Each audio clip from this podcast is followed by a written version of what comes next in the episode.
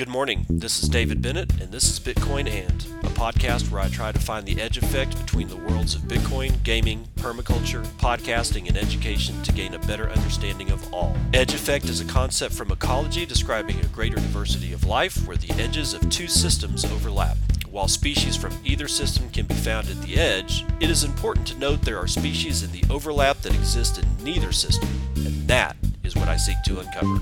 So join me in discovering the variety of things being created as Bitcoin rubs up against other systems.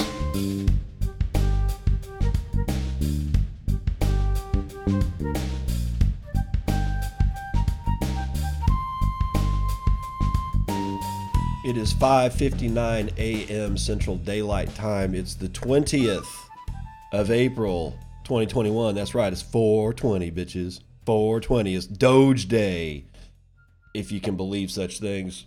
Welcome to error code 405 of Bitcoin, and 405 is method not allowed. An HTTP response status code that indicates that the request method is known by the server but is not supported by the target resource. Oh, I hope my target is on target today. Oh, I don't know. God, I got to get rid of I, I got to stop with the whole radio shit. anyway, let's get into it, man. Let's just start this shit off. Latest Bitcoin crash shows buy the dip mentality among big investors. NYDIG says. I have a tendency to listen to what NYDIG says. There seem to be one of the newer yet, um, I don't know, most responsible people in the space. We'll we'll see if that lasts. this is CoinDesk's Dominic Dante uh, saying that quote our desk has been a net purchaser over the past 24 to 48 hours. Greg Cipolaro, global head of research at NYDIG, a Bitcoin focused investment manager, wrote on Monday in an email to subscribers. Cipolaro published the comments after Bitcoin tumbled from a record high of 64,000 last week to as low as 51,500 early on Sunday. The largest cryptocurrency was changing hands around 55,400 as of 4:37 UTC. That would be 12:37 p.m. Eastern Time. Bitcoin's price is still up 89% this year amid speculation that big investors are using the largest cryptocurrency as a hedge against inflation following trillions of dollars of coronavirus related economic stimulus over the past year by governments and central banks around the world. Quote, Institutional investors have had a buy the dip mentality during these risk off events, suggesting increasing ease with handling Bitcoin's volatility, wrote Cipolaro. Quote, we believe the root cause of the sell off had to do with investor positioning rather than fundamental news. Simply put, traders were over leveraged and positioned long, resulting in forced liquidations. Yeah, degenerates. Cipolaro also noted significant BTC spot price discounts on Binance compared to Coinbase. The difference in spot, which is usually really tight, reached nearly 3% at one point. To us, these data points are indicative of selling pressure in Asia rather than North America.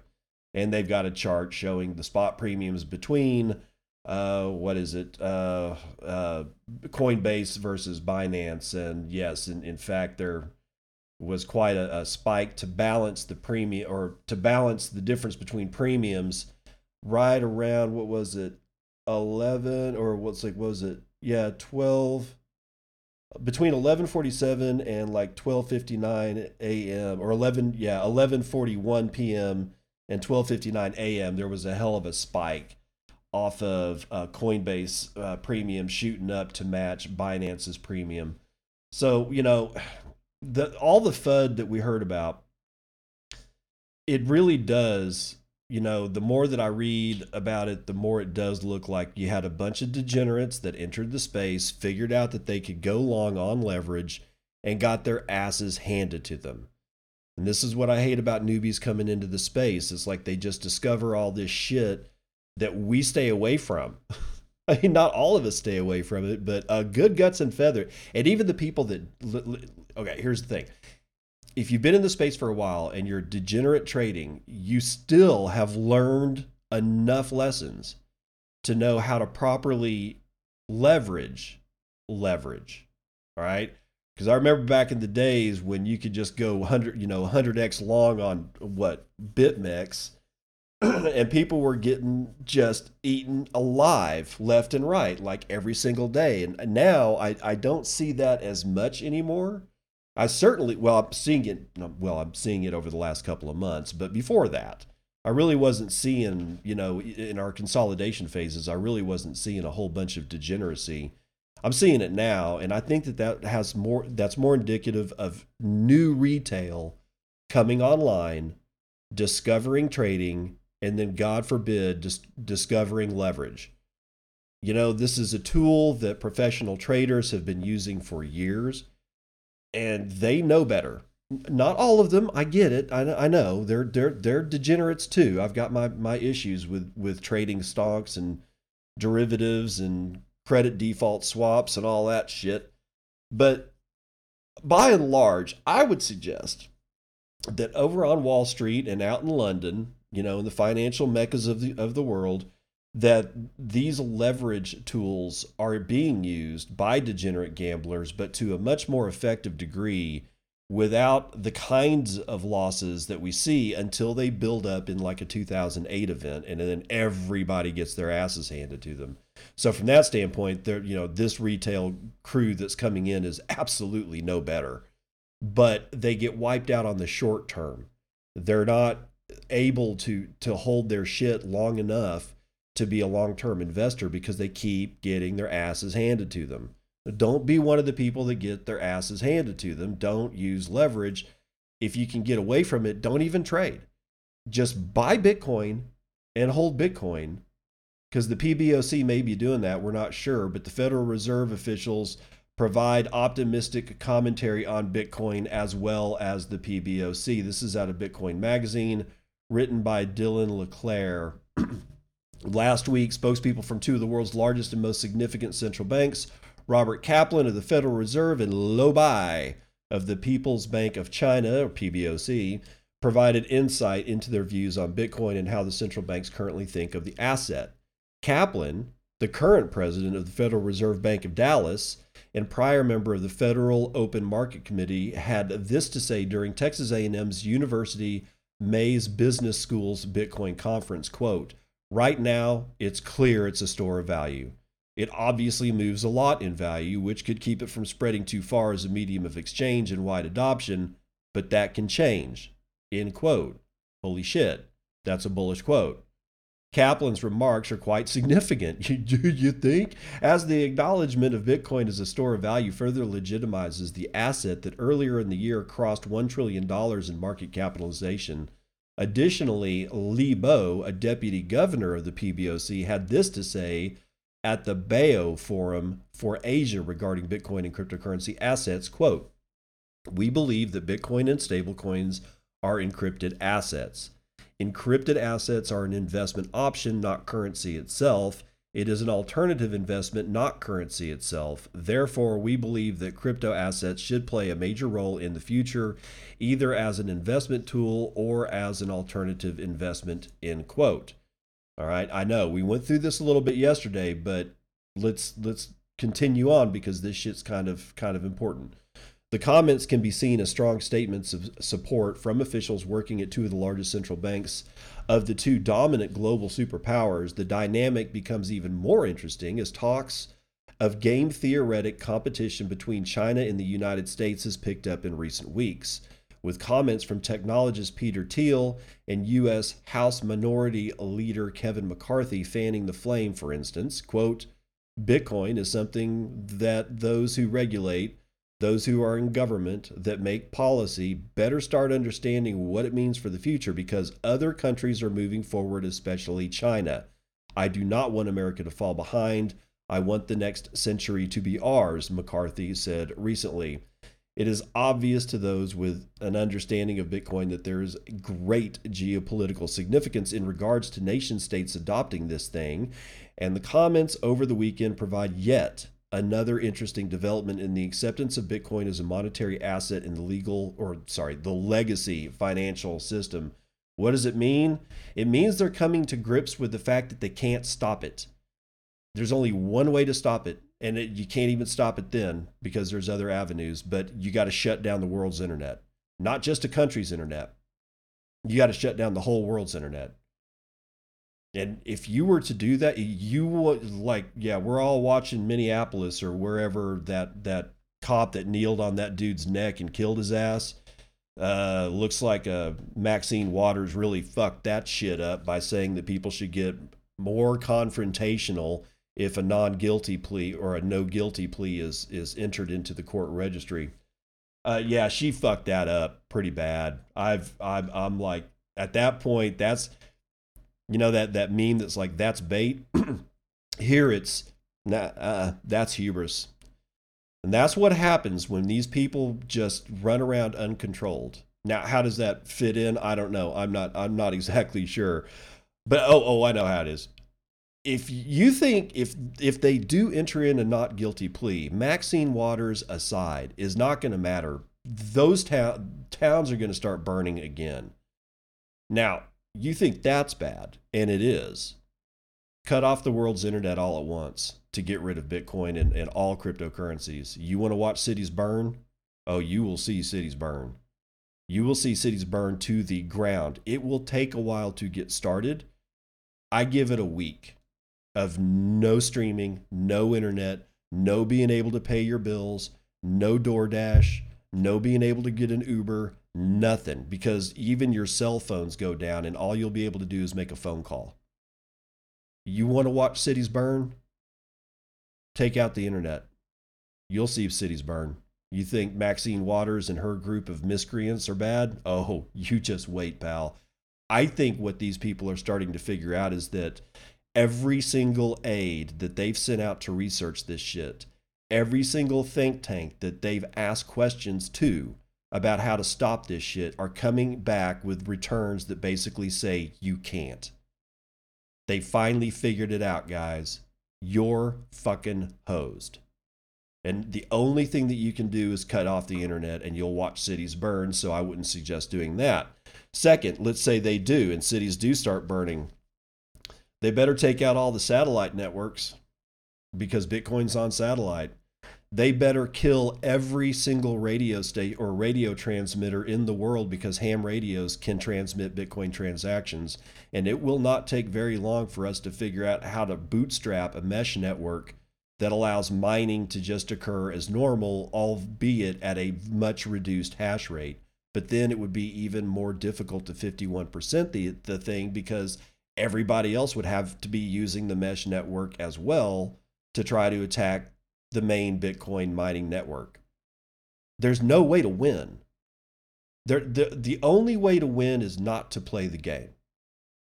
And that goes for the governments. For the first time in the history of humanity, we have a situation on our hands that suggests, it doesn't guarantee, but it suggests that power may have actually spun out to the people for the first time in centuries, millennia probably. And I've never, I mean, I, do you really need a government to build a fucking road? Was what like roads were never like until the inception of the United States government that there weren't roads pre civil or pre revolutionary war? Do you think the British sent their road crews over to build those roads before the American Revolution? I think not. So who built the roads? Somebody was moving something somewhere. So the the roads, you know, argument is bullshit anyway. It's just I don't know. I just think that what's going on here is that they're starting to cozy sound like they're cozying up to Bitcoin because they know that there's no way to really win this. So they better figure out a way to dupe us into letting into following their regulations and their regulations are literally a it's like thinking you're safe being locked in your house and somebody with a hammer standing on the other side of your glass door just staring at you that's about how safe governments are when it comes to whatever veneer of regulations they can put in place of, of bitcoin they can do it with banking because they fully control that network from central banks to the to the the Bank of International Settlements all the way down to your retail commercial banks like Wells Fargo and shit. They control everything. They control the flow of money in and out. they control the flow of money from bank to bank, they control everything. They do not control this. So any regulations they put in place is something they'll actually have to catch you red handed at. And if you know how to do it, you're not going to get caught. I don't say that lightly because I know that if somebody says, oh, well, David says that nobody can get caught, bullshit, you can get caught. I'm just saying, in my opinion, it looks to me like they're, they're thinking a, a thin veneer of glass is going to save them from the marauder that's outside with the hammer. Let's continue on. Obi Nwosu has this piece called Difficult by Design that was published this morning in BTC Times. Obi, as you know, is the CEO and co founder of CoinFloor, just so you know. I like reading his stuff because he's a very well, very well written gentleman, in my opinion. Democracy is messy, frustrating, and at times infuriating, but at least it's fair, right? In a democracy, we'll all get to say in who governs us, and and and the vote to uh, of the poorest, most marginalized citizen carries the exact same weight as that of the peer of the realm. Well, up to a point. There are many reasons why democracy is the worst system of government, except for all the others that have been tried, not least because a very small number of people often wield an inordinate amount of power Readers who remember the 2000 U.S. presidential election will recall that just 537 Floridians put George W. Bush into the White House instead of Al Gore.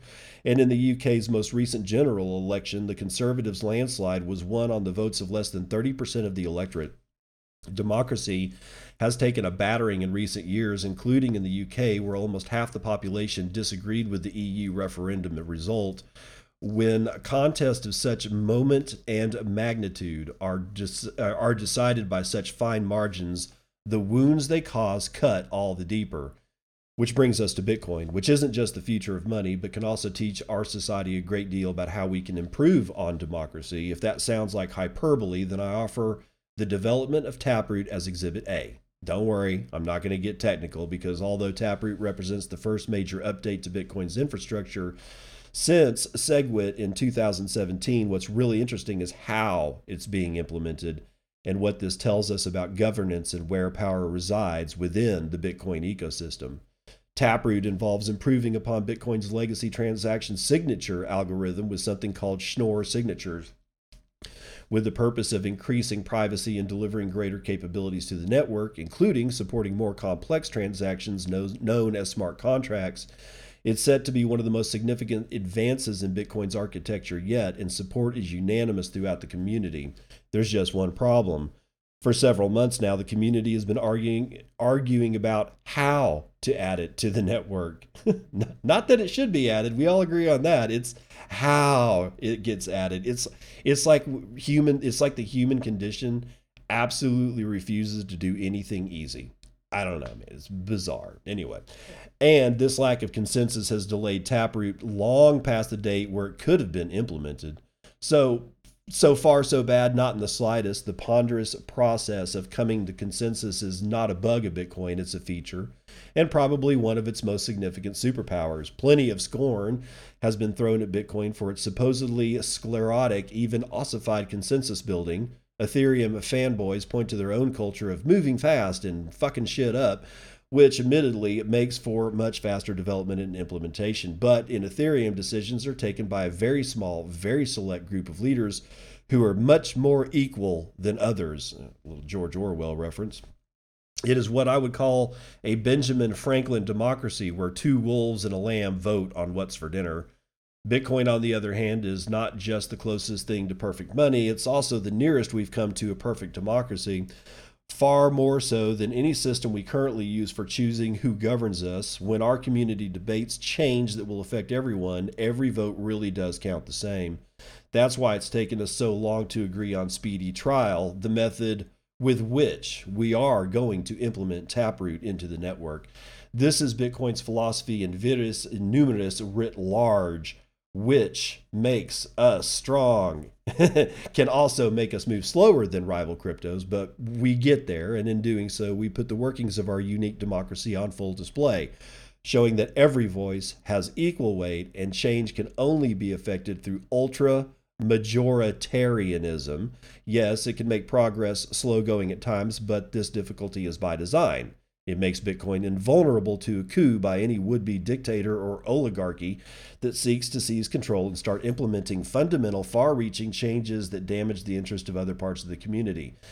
Pause. I run the software for Bitcoin that I choose to run on my node. If I fall out of consensus, then I'm kind of hosed. I will never, ever, ever run software on my node that supports the Bitcoin network that will do anything to screw the 21 million cap, yeah, increase the block size, anything like that. I mean, not unless I am fully fucking informed and I am very, very certain that this is the way that the community is swinging because I don't want to be out of consensus. However, if an implementation were to come down the pipe from, say, the Federal Reserve, and they said everybody that's a Bitcoin user needs to update their node to this software, guess what I'm going to say? Sit and spin, brother. I'm not running your code ever. In fact, I will teach my children exactly how to implement the code when they're when they're old enough to un- really start truly understanding what all this means because they are not right now. And no, your 7-year-old, your 11-year-old does not have the brain power to understand exactly what all this means. Not because of code, not because of math, b- because of global geopolitical shit. It's almost impossible for full-scale adults to understand that, but when they do, when they start coming of age, I will make sure that when it's their turn to support the Bitcoin network, that they are not going to run code that fucks with Bitcoin. All right? Continuing, all democracies claim to count every vote. Only in Bitcoin does your, my, and every else, everyone else's vote truly count. And while it might delay decision making a little compared with other cryptos, it ensures we're always going in the right direction. Another reason why Bitcoin remains streets ahead of other digital currencies and continues serenely down the road to hegemony. Oh, and I really wish he wouldn't have ended that section with hegemony because that's exactly what we're trying to get away from. Anyway, let's see what do we got left. Okay, uh, he's got a second section. He always writes these two uh, two section things, and the other one's about Turkey. But we got to move on because 3IQ gets green light for Middle East first Nasdaq Dubai Bitcoin fund. That's right, Nasdaq is putting a Bitcoin fund smack dab in Dubai, and Scott Chipolina tells us more about it from Decrypt. Canadian asset manager from firm 3IQ has received clearance from regulators to bring its Bitcoin fund to NASDAQ Dubai per Reuters. The Bitcoin Fund, which was listed on the Toronto Stock Exchange last year, will be the first index cryptocurrency fund in the Middle East. Uh, it holds approximately $1.5 billion in assets under management, and according to a Reuters interview with 3IQ chairman and CEO Frederick Pye, it plans to double this figure next year. Quote, the idea is Bitcoin trades 24 hours a day, so our interest is to bring a regulated product to the Dubai market in their time hours. Yeah, it's not about Dubai, it's about making sure this shit is spread out across the time zones, guys. Per Reuters, the 3IQ Bitcoin Fund is expected to start trading on NASDAQ Dubai in the second quarter of this year. What's more, the asset management firm is already in talks with exchanges in Singapore, Taiwan, Sweden, and the United States to list the 3IQ Bitcoin Fund in those jurisdictions. The aim is to offer customers access to crypto around the clock in all time zones. Quote, we believe that this is the opportune moment to expand this unique investment opportunity into the Middle East region, Pye added. 3IQ's move into the Middle East is just the latest example of a growing wave of institutional investment in Bitcoin. Ever since software firm MicroStrategy put $425 million into Bitcoin last summer, institutional investors have piled into the cryptocurrency with Bitcoin funds springing up to service the growing market. As well as 3IQ's Bitcoin fund, the Grayscale Bitcoin fund, per figures gathered this month, rep- represents approximately $37 billion worth of privately held Bitcoin, while the Skybridge Capital Bitcoin fund launched in January this year grew by 370 million in its first few weeks. Even Morgan Stanley, one of the world's largest financial institutions, recently announced that it will offer some of its investors access to Bitcoin funds, but clients must meet a $2 million threshold to qualify. Dude, just buy the Bitcoin and hold it yourself, and you don't have and you don't have to step through those hoops. That's gatekeeping. is what that shit is. The whole accredited investor thing, all that tells you is that you're too stupid to do this. I will say that I'm too stupid to use leverage longs to my benefit because I'm going to get wiped out, but I'm not too stupid to be able to buy Bitcoin and hold Bitcoin. While Bitcoin funds are popular financial projects today, some, including Skybridge Capital COO Brett Messing, have suggested that the emergence of a Bitcoin exchange traded fund would put his and conceivably other private funds out of business. It's perhaps unsurprising then that Skybridge Capital has since applied for a Bitcoin ETF, with Grayscale following in their path. Uh, yeah, so Dubai is going to get some. We're going to get like uh, these exchanges are going to go live in every single time zone. Uh, they are really going to. Here's where leverage comes in. What they're leveraging is the fact that the Earth is round, not flat. It's a sphere and it revolves, and people like to be awake during the day. That they're leveraging by going to be putting uh, an exchange in every single time zone that there is, so that there's no gappage here's some gappage. Actually, it's not gappage at all. It's about mining. Bitfarms plans 210 megawatt Bitcoin mining farm in Argentina. This is out of Coindesk and is being written by Cameron Hood. Publicly traded Bitcoin mining company Bitfarms has signed an agreement under which it can draw up to 210 megawatts of electricity for its planned mining facility in Argentina. The initial term of the contract with the private Argentinian power producer is eight years. The company said in an announcement on Monday with an effective cost of, good Lord, 2.2 US cents per kilowatt hour. That's $0.022 per kilowatt hour for the electricity in the first four years. Bitfarms has previously signed a memorandum of understanding in October to develop a 60 megawatt mining operation in Argentina, noting a favorable year round climate for the facility, which the firm said will be a significant contributor to its target of 8 exahashes per second by the end of 2022 and provide geographic production diversification to reduce risk. Quote, our planned expansion in Argentina is a continuation of our experience and our desire to deliver value to shareholders, said Bitfarms president Geoffrey Morphy. The strategic expansion provides the scale and efficiency that we were seeking. With considerable low cost power available to us over many years, we can enhance our margin performance in the short term and ensure that we have a viable operation on which we can count through and after the next halving event in 2024, Morphy said. According to the Bitfarms announcement, the 210 megawatts is sufficient to support approximately 55,000 new generation miners, which could generate approximately 650 million of revenues or uh, dollars of revenue or 11,774 BTC based on current difficulty levels and a Bitcoin price of $55,000. Bitfarms currently has five industrial scale hydroelectric facilities in Quebec, Canada, with a combined capacity of 69 megawatts. The company is also preparing for a NASDAQ listing in a United States push. In recent months, Bitfarms has purchased tens of thousands of Bitcoin mining machines as part of its wider expansion efforts.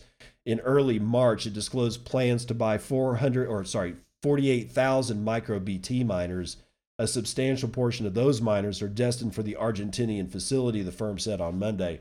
Bitfarms also announced on Friday that it had purchased an additional 1,996 new microBT miners, which will be installed through August and will provide an extra 160 petahashes per second once it's up and running.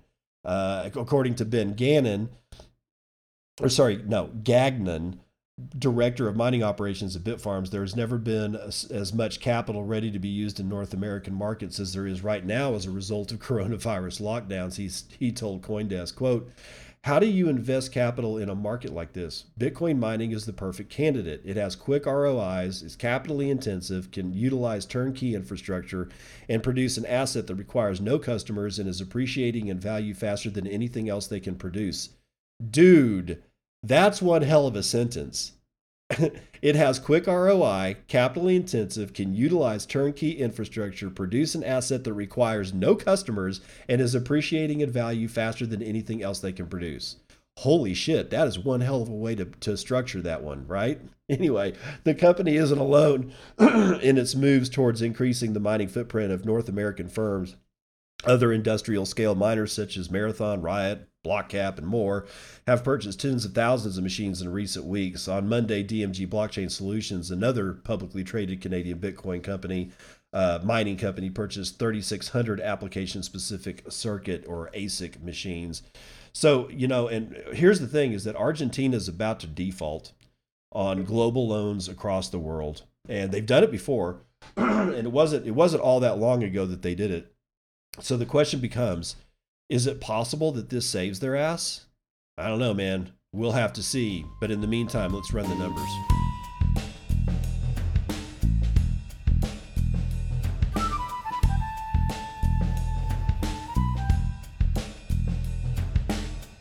CNBC.com forward slash futures and commodities tells us that we've got some flammable liquids that are, you know, moving up in value. I've got West Texas Intermediate up 0.09% to settle, or it's going to come in at $63.44, at least as of right now. Brent North Sea is going to come in at $67.21 a barrel. It is up a quarter of a point. Natural gas is down 0.8. Uh, gold is up point, actually a fifth of a point, $1,773. I guess makes Peter Schiff a happy man. Silver is up a half a point, $25.96. Platinum is down a point. Copper is up a three quarter, or uh, sorry, a third of a point. Palladium is down almost two points.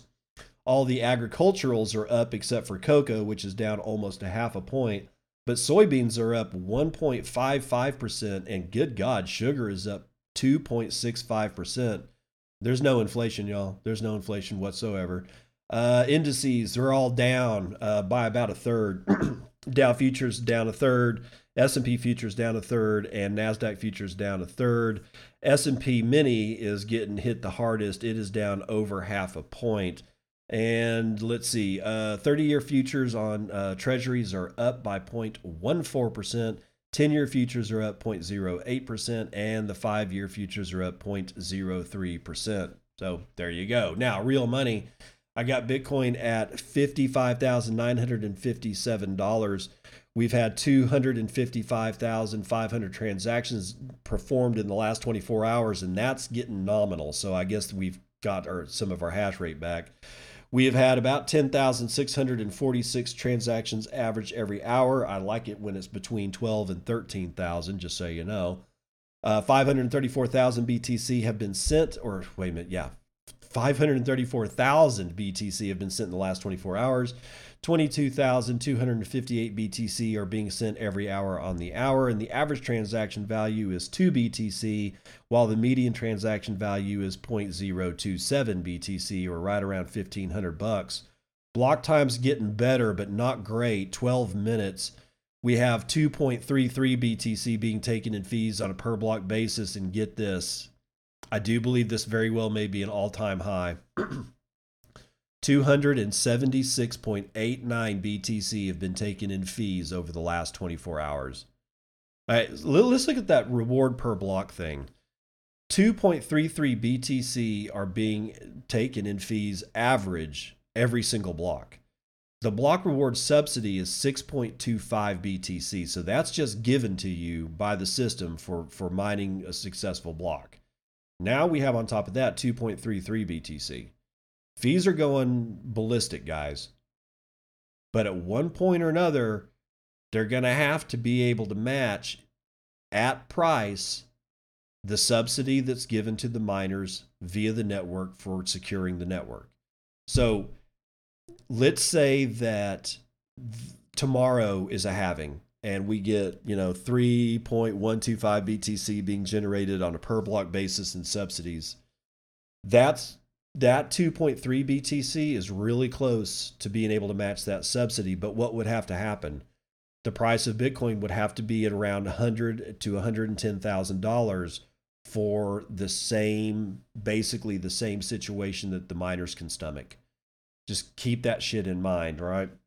Now we have had a according to uh, BitInfo charts, the mining the, the sorry the hash rate has fallen by almost ten percent in the last 24 hours to level out somewhere around 118.663 percent. I have no idea if this is still attached to the, the the mining difficulties in China and their power outages, but we just have to we'll just have to watch it. But you know what? I'm not going to worry about it. Why? Because it's not worth worrying about. Guess what? In somewhere between 8 and, and 15 minutes, another block is going to pop out. Tick tock, next block. Your shitcoin index, as usual, is Dogecoin, which is standing at 38.3 United States pennies. Go go figure. Oh, and today is 420, which apparently has been taken away from all the potheads and renamed Doge Day. I don't know, man. Some of these people need to go die. There's 113,000 transactions, or 100, yeah, 113,000 transactions waiting on 72 blocks to clear we have still a $1.05 trillion market cap. We are capturing 9.03% of gold's total market cap, and you will only be able to get 31.3 ounces of gold with a single Bitcoin, of which there are 18,686,779 and 70.71 BTC we have 1202.39 BTC in the Lightning Network, which is now valued at $67.3 million, being run over 10,639 nodes, representing 42,303 channels that we can actually see percentage of Tor capacity has increased slightly. 57.9% of all Lightning Network is being routed over Tor, and that means that there is 696.34 BTC in the Tor side of the Lightning Network being held and transacted by 4,845 Tor nodes that we actually know about. I'm sure that there are more. It is Tor, by the way. That's going to do it for Vitals.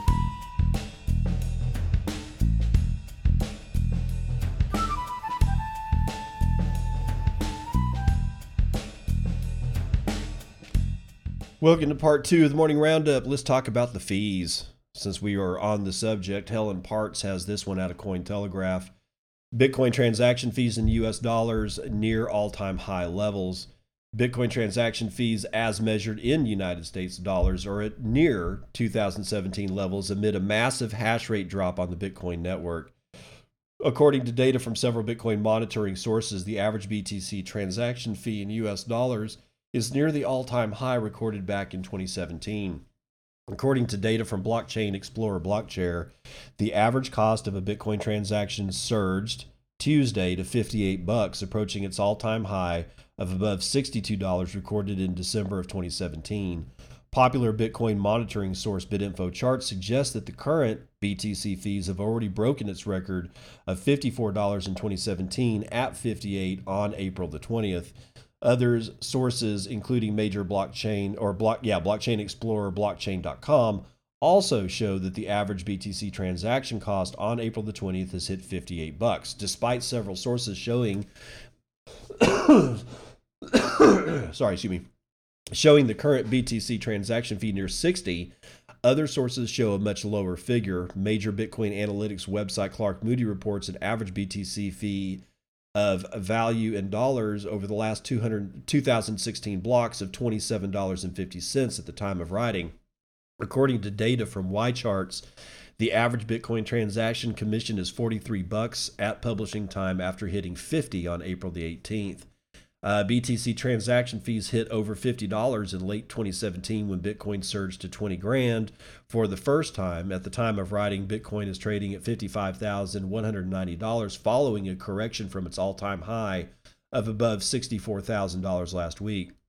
The latest spike in BTC transaction fees comes amid a major decline in the Bitcoin network hash rate on April the 18th Bitcoin saw the largest daily drop in the total BTC network hash rate since November of 2017, plummeting from 172 exahashes per second to around 154 exahashes per second.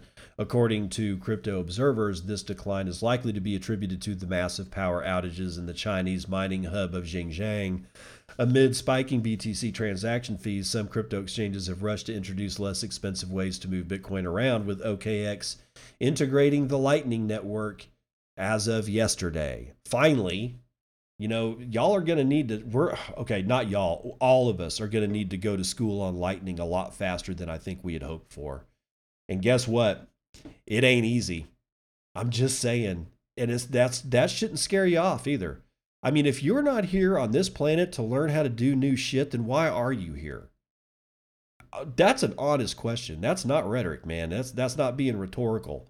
That's a that's a God's honest question. If you're just here waiting, you know, going to a normie job, hope, hoping to God that your retirement account is fully funded with whatever magical number that you have to have before you can quit at 65 so that you can go, I don't know, wait in a chair to die, then I suspect that you probably don't know how this shit works. This is supposed to be an adventure. Yes, you may die. You actually we're all certainly going to die, but you may die before your time. That's a that's a very real possibility. You may leave loved ones behind. It may be sad and horrible, but also life can be grand and, and explosive and beautiful and fun. And we've made life so unfun. We have literally we've literally made this place just a goddamn it's like a skating rink where you just skate around in a circle. And honestly, I've never found skating rinks to be all that much fun outside of trying to pick up some chick and nobody goes to skating rinks anymore anyway. So if you don't know what I'm talking about, don't worry about it. It'll be fine. Right now, everything is unfun. We have an entire industry that's staring us in the face that begs us to come and play. Go learn the Lightning Network. Where's a good place to start? Ring of Fire. I got Matt Odell into it yesterday. I was actually kind of proud of myself. But if you want to get in, DM me, bro. I got the invite link. Why why Ring of Fire? Because it's a group of people that are that have come together that are trying to figure this out. And in the and, and the class project basically is to build a liquidity machine consisting of several different rings of nodes that are connected to each other with the exact same amount of satoshis, one to another, all in a ring, and those rings attached to the other smaller or larger liquidity rings, and then that entire engine starts connecting to the outside uh, lightning network. And it, it, from the looks of it it looks like it's just going to be able to produce liquidity. Not add coin i'm just saying produce liquidity insofar that as these rings continuously exchange satoshis around them between themselves and between other rings it's going to act as a pump a liquidity pump and and if you get a few of these going around if you've got a few of these things, I think it's going to make the Lightning Network really, really, you know, work in a fashion that that we all suspect that it can work. But liquidity is is key. The only way to get liquidity is to get more people in the Lightning Network that are willing to stake up some some of their satoshis to provide that liquidity. And in the meantime, you got to worry about fee policy. What the hell is fee policy? I don't know. Come into the ring of fire and ask, hey guys, what is fee policy? And somebody somewhere will answer that question. Come in and say, how do I open channels? Somebody somewhere in Ring of Fire will answer that question. Why do I have to pay so much for the channel closing and opening? And why do and what is a channel closing and opening? Ask the question in Ring of Fire. All right? We're, we have this chance and if we waste it, we may not get this chance again well within our lifetime. Spend the time, do the deed, take the hit, learn lightning. Let's move on. PayPal is adding $1 smash buys to Venmo. PayPal owned Venmo will now allow allow users to buy and send crypto, including Bitcoin and Ethereum, in amounts as little as one dollar. So I guess it's not really smash buy. But Jeff John Roberts Roberts will explain more. PayPal gave the entire Bitcoin market a boost in March when it launched a new checkout with crypto option that lets customers pay merchants in cryptocurrency. Now, the payment giant is poised to expand the reach of Bitcoin still further with a new crypto feature inside its popular peer to peer app, Venmo. On Tuesday, PayPal said it had begun rolling out a crypto button for its 77 million Venmo users. The button will let users instantly buy as little as $1 worth of Bitcoin shitcoin, shitcoin 2, and shitcoin 3 and send it to its friends on the app. Uh, or send it to friends on the app. Customers will have the ability to buy and sell cryptocurrency using funds from their balance with Venmo or a linked bank account or debit card. All transactions are managed directly in the Venmo app, said the company in a statement announcing the news. The rollout of the crypto feature, which users can access by clicking on the menu in the upper right of the Venmo app, will also include a set of educational materials that the company says will demystify various aspects of Bitcoin and cryptocurrency. Um, we at Decrypt can't let this pass without noting that demystifying Bitcoin and a few other shitcoins and the decentralized web is our slogan we use on all of our social accounts. Perhaps PayPal is borrowing from our dictionary. I don't know. I guess I shouldn't have read that. The, the Venmo announcement is significant, not only because of the platform's size and rapid growth. The new crypto feature is also likely to have a broader impact because Venmo encourages users to share their activity in a social stream that's visible to others. In practice, this means Venmo users will soon see messages like Alice sent Yusef $50 of Bitcoin which could in turn serve as free publicity for crypto. Oh, that just that rubs me so far the wrong way. I don't need to see what my contacts are sending to each other, guys. no, you shouldn't want that shit either. Previous crypto related PayPal announcements have led to surge uh, in prices of Bitcoin, though it's unclear if now the Venmo news will prove to be a similar market move uh, event, especially as a growing number of platforms move to integrate crypto offerings. The Venmo announcement did not include the cost of buying and using Bitcoin, but a spokesperson said the fees would be the same as for PayPal. Those fees begin at a flat 50 cent for transaction that's under $25, then span a range that begins at 2.3% for transactions under 100 and drops to 1.5% for those over $1,000. In order to facilitate crypto transactions, Venmo will rely on Paxos, a New York company that specializes in secure blockchain transactions for a variety of digital shitcoins and which also provides the backend for PayPal's crypto offerings. Since adding Bitcoin to its platform last year, PayPal CEO Dan Schulman has rapidly embraced the broader possibilities of crypto technology. In a recent interview with Decrypt, Schulman explained how he views crypto as part of the company's larger strategy to lower payment cost and create a super app experience that aspires to see customers deploy PayPal's wallet for everything from shopping to financial services to identification. Ooh, that's kind of that's a little scary, man. Uh, yikes. Uh. Meanwhile, the company has also been working to have customers treat Venmo as more than a payment app for peer to peer transactions. This effort includes encouraging merchants to accept Venmo payments and letting customers receive direct deposits into their Venmo accounts. The addition of crypto services may in time further the company's goal of having consumers view its digital wallets as all in one services. On a recent earnings call, Schulman singled out crypto and Venmo as two of PayPal's star business units. Schulman has also stated that he does not anticipate that PayPal will follow the, follow the likes of Tesla and Square by adding Bitcoin to its balance sheet. Instead, he has indicated that he prefers to use the company's cash for acquisitions, including in the crypto sphere. One such recent acquisition was for crypto security firm Curv, which PayPal bought for nearly $200 million last month. Schulman has also disclosed that the company's crypto unit has been experimenting with a variety of shit blockchains, including Ethereum shit chain, as a means to improve payment efficiencies and lower costs. The CEO also indicated that PayPal does not intend to compete with the likes of Coinbase in the crypto exchange business, but instead strategically partner with various companies to take advantage of different crypto opportunities. So shitcoinery is on the way from Venmo, I guarantee it. Oh God! It's speaking of, you know how I know Time Magazine. Remember when they had this like they wanted like a CEO that was familiar with blockchain, and I think they actually said Bitcoin, but or somebody who was comfortable with Bitcoin. I think is what it was. Well, they've gone direct to shitcoinery.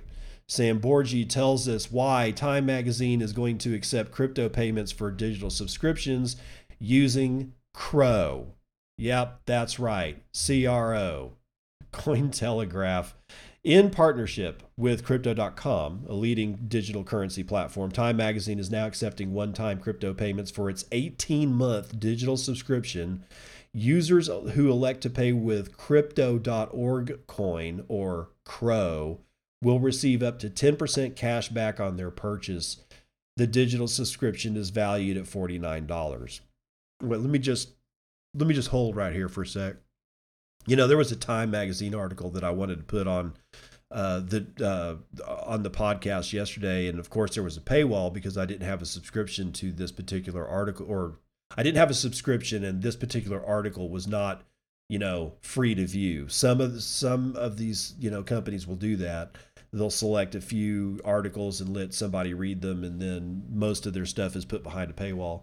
I wouldn't mind if everything was put behind a paywall with an LN URL. What is that? Well, that allows them to just put up a one time uh, payment QR code for the Lightning Network, and I can just pay it for my Blue Wallet, and I would have paid them 50 cents. I'm not paying 50 bucks for an 18 month subscription to Time Magazine. I don't care if they used Bitcoin at this point. That's my point is why do I need a subscription when you have the technology to almost effortlessly unlock a article under a paywall that is specific to that particular user? You could you could even uh, honestly I, I hate to say it but you know if it's over clearnet with ip Time would actually be able to see how many times I used an LN URL because they might be able to generate the LN URL given my specific IP address as a seed to generate that LN URL. And then when I pay that invoice, they know it came from my IP. Now, there's probably a, an easier way to do that, but see what I'm saying? It's just they're they're they're missing out on everything because they're still beholden to a legacy financial fiat based system. And subscription is a word that is firmly embedded in that legacy financial fiat system. It is an old model that we no longer need. Sphinx app is proving that. The Breeze wallet is proving that. What do I mean? I don't know. Go listen to my podcast and stream me sats on either one of those devices. Get the Breeze wallet. I mean, I like Sphinx too, but Breeze is brand new. Might as well learn how to use it. It's it's a, it's a lightning wallet and you load it with satoshis and then you pick my podcast in their wallet you don't have to go anywhere else you go to the podcast you search for bitcoin and ellipses or in parlance bitcoin and space dot space dot space dot and you find my last podcast and you hit play and you set it to three sats per minute and all of a sudden I start receiving satoshis. And and you get to listen to the podcast. It's a value for value transfer. We don't need subscriptions anymore. That's I mean honestly, subscriptions are dead. They just don't know it yet.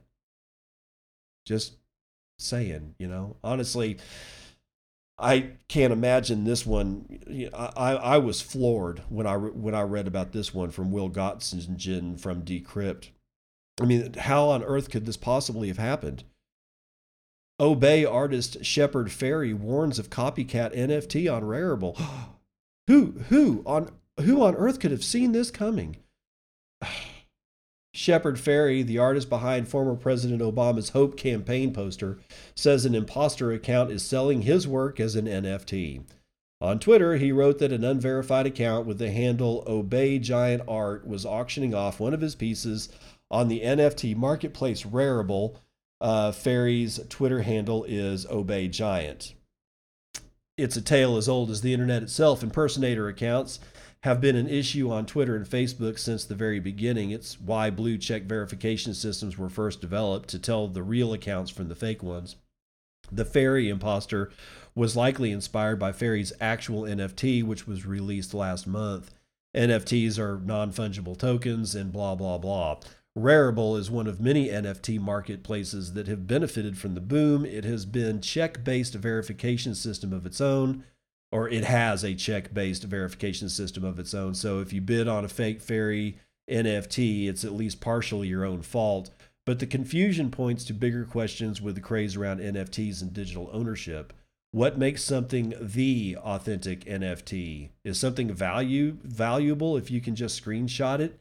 And what are copyright issues involved here or what are the copyright issues involved here.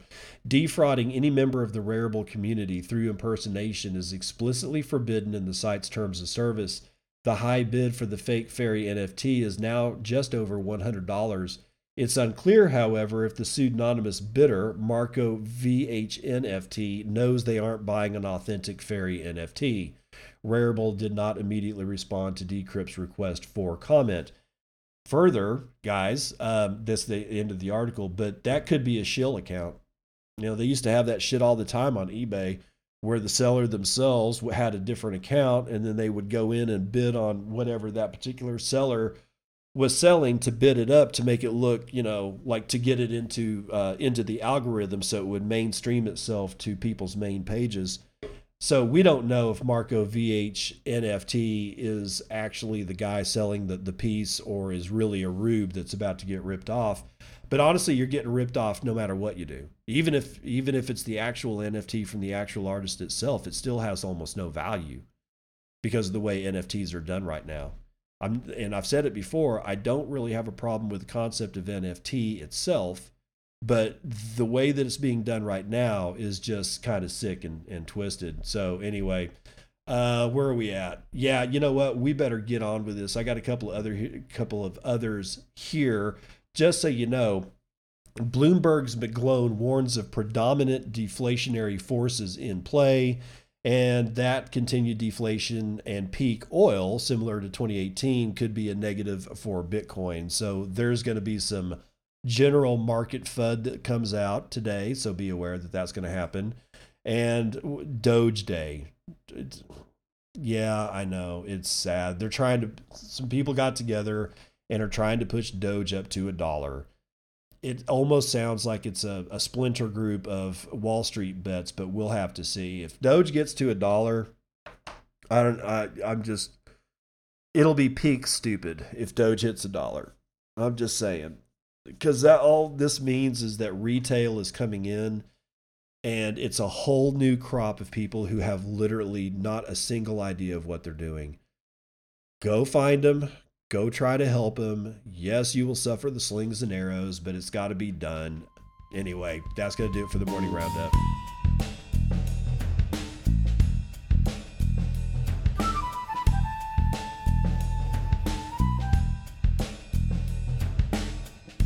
Daily Train Wrecked is brought to you by Megan McArdle, uh, asymmetric info on Twitter. She asked the question, What is Bitcoin good for? after eight years, the best case I can come up with is that it's jewelry for techno utopians like they are looking at it. And also, it has some minor side uses as an aid to evading currency controls or hedging against utter disaster. Yeah, it only took her eight years to figure out the very worst possible thing about the system.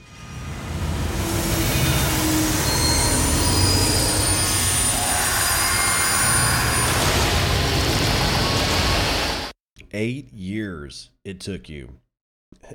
eight years. Jewelry for techno utopians? I, I no. Jewelry. Oh ah, God, I don't even want to get into it. At least she had, you know, evading currency controls and hedging against utter disaster is in there. I mean, at least you know, at least there's that. Except I guarantee you that when she used evading currency controls, it's because she's a statist. The one thing that she does say that is correct is hedging against utter disaster. That actually does that is actual honest to god use case for Bitcoin at this point. But techno jewelry and evading currency controls, it's your moral duty to evade currency controls. Sorry, that's just the way that I feel about it. All right, let's see. Um, who's the genius that decided to call it emotional baggage and not grief case?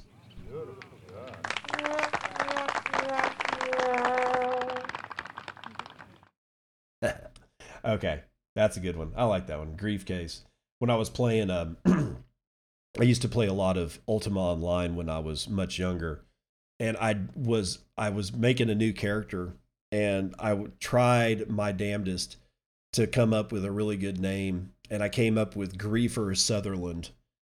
And lo and behold that was too many characters for the name uh, for the namespace in that particular game so i couldn't use it. But i thought griefer sutherland was was ballers man. I might have to bring that back in some way shape form fashion or another all right so if you want to help me with uh, growing the show uh, please do rate subscribe share let get the word out like uh, retweet like when on my show announcement tweets you know, like them and, and retweet them. And maybe like send them to like, you know, if you're still using Facebook, you know, send it like just copy the damn tweet. It'll populate in a Facebook post. It'll populate just fine. Uh, they've had that te- they've had that tech in place for a while where they can cross read that shit. Um, go to Apple iTunes and give me five star review. Um, if you can give uh, reviews on your uh, you know your favorite podcast hosting platform, please do. Yeah, I mean it doesn't have to be you know a five star review on Apple iTunes, but that does help. And if you want to spend the time, if you want to give me your time instead of your money, I appreciate that because it helps grow the show. And finally, what I will say is that we'll come we'll take it back to Lightning Network. If you want to learn how to use the Lightning Network, then start using the Lightning Network. And one of the easiest ways to do that and support the show at the same time is to listen to my podcast via the Breeze wallet. Just get get Breeze, B R E E Z, B R E E Z. Get the wallet, install it, fund it however you're going to fund it. You can just like send satoshis from wallet to satoshi or blue wallet or whatever you're using and you know fund your you know fund your wallet on uh, on breez and then go to the podcast because there's a wallet symbol and a microphone symbol. The wallet symbol is your breez wallet and the microphone symbol you hit that and it takes you to podcast. Go to the search and search for bitcoin and space dot space dot space dot and stream me satoshis while you listen and if you do that, I'll see you on the other side. This has been Bitcoin and, and I'm your host, David Bennett. I hope you enjoyed today's episode and hope to see you again real soon. Have a great day.